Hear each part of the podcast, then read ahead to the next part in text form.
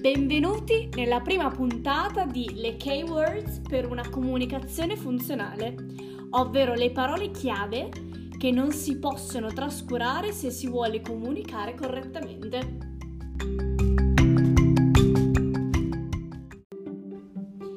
La comunicazione si è intensificata sempre più con l'introduzione dei social network, tramite i quali siamo in continua interconnessione con il resto del mondo. Quindi non c'è più solo una comunicazione verbale, ma anche scritta, che è mm, più duratura, permane nel tempo, tant'è che tutto ciò che scriviamo sui social rimane.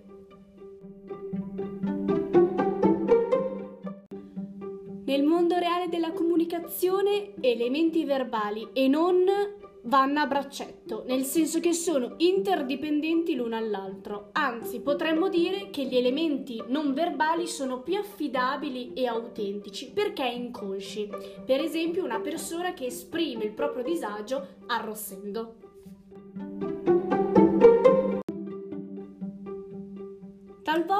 Il come si dice può diventare preeminente e sovrastare il cosa si dice, quindi è bene dare la giusta enfasi se non si vuole cambiare il significato della frase.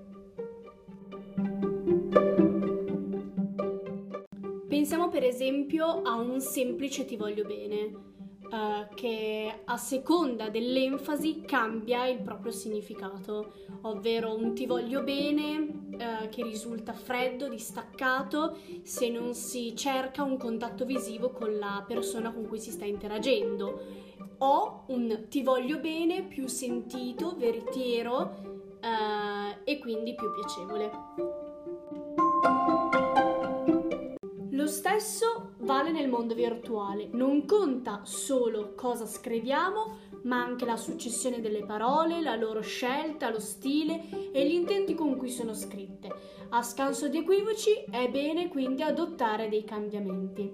Abbandoniamo l'uso incessante dei poi, quindi, che denotano fretta, mancanza di elaborazione e riflessione su ciò che stiamo scrivendo, e l'uso di termini complessi che non giovano a nostro favore, anzi trasmettono insicurezza e scarsa chiarezza di idee. Usiamo la punteggiatura, mi raccomando.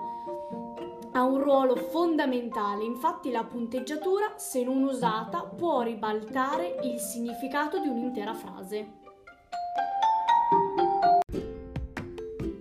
Un altro elemento determinante nella comunicazione è il contatto visivo. Infatti posare gli occhi sull'altro indica l'interesse in ciò che sta dicendo, senza abusarne ovviamente perché potrebbe causare disagio o addirittura cadere in fraintendimenti nel momento in cui si ha poca confidenza.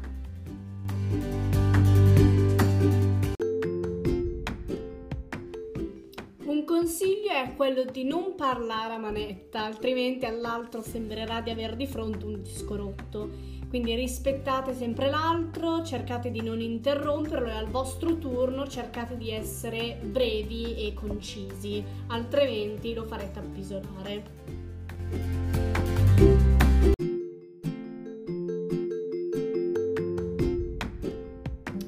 Sempre le conversazioni sono pacifiche e civili, anzi spesso si sfocia nel litigio, ma invece di dire eh sì, tu non capisci un Provate invece a sfoggiare il vostro miglior sorriso, il che catturerà l'attenzione dell'altro e permetterà di trattare argomenti più impegnativi. In questo modo dissentirete ma senza litigare.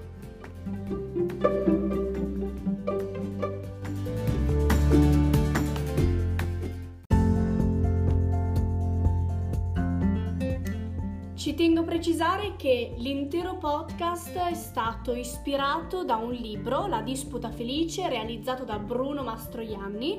Detto ciò, io vi saluto, spero di avervi fatto compagnia e intrattenuto al meglio. Ciao!